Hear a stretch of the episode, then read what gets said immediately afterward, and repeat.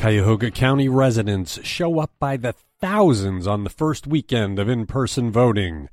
The Ohio surge continues with a staggering new record for coronavirus cases set on Saturday, and we have a proposal to throw another $30 million at the perpetually failing Global Center for Health Innovation, formerly called the Medical Mart. It's the Wake Up Morning News Briefing from Cleveland.com and the Plain Dealer for Monday, October 26th. I'm the editor, Chris Quinn. Cuyahoga County voters will not be denied. All day Saturday and Sunday, hundreds and hundreds of voters waited in lines that snaked at first down the Chester on ramp to Interstate 90 and, after police moved them for safety, all the way from East 30th Street to Cleveland State University. It was the first weekend when people could vote early, and vote they did. Kamala Harris, running for vice president, showed up Saturday to address those in line. The board processed 2,436 in person voters Saturday, and voting was brisk again Sunday. Ohio blew past its coronavirus record Saturday with 2,858 cases more than 400 higher than the record set just one day earlier. Ohio has now set records seven times in October with no end in sight and no idea of what is causing the numbers to rocket. And Ohio hospitals for the fifth straight day reported a record number of coronavirus patients as estimates for active coronavirus cases in Ohio swelled to more than 31,000.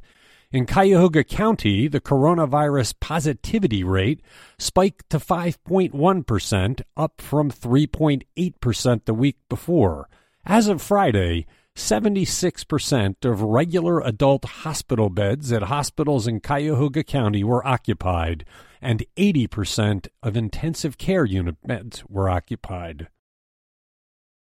The board that oversees the taxpayer funded Global Center for Health Innovation wants to spend $30 million to revamp the building into an extension of the attached Huntington Convention Center of Cleveland.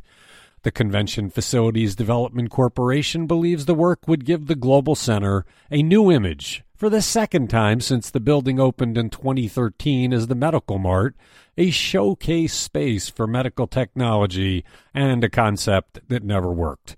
County Executive Armond Budish has not weighed in on whether he supports the $30 million spending plan. County Council President Dan Brady does support it. The question is, with the history of failures for this building, does this latest plan equate to throwing good money after bad? What seemed like the most complex presidential race in recent memory has actually become quite simple. It's dominated by the coronavirus, with breakthroughs for racial equity and the appointment of a new U.S. Supreme Court justice. But what about climate change, college loans, jobs? All of the issues that will be affected by the election, even though we're not talking about them much. Our chief political writer, Seth Richardson, broke them all down in a story published on Cleveland.com and the Plain Dealer Sunday.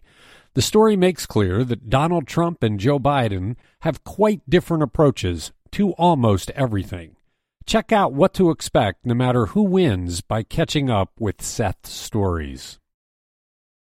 Ohio Attorney General Dave Yost sent a complaint to the Ohio Elections Commission on Friday saying former Ohio House Speaker Larry Householder broke state law when he spent nearly $1 million in campaign funds to pay lawyers defending him against federal corruption charges.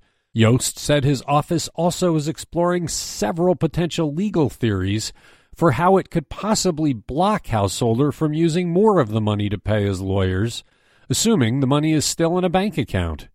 Householder has had money problems, and the illegal use of campaign funds is a low level misdemeanor. So maybe it's a calculated risk to get the best representation possible on the serious felony charges that could send him to prison for a long time. Thanks for listening to the Wake Up from Cleveland.com and the Plain Dealer.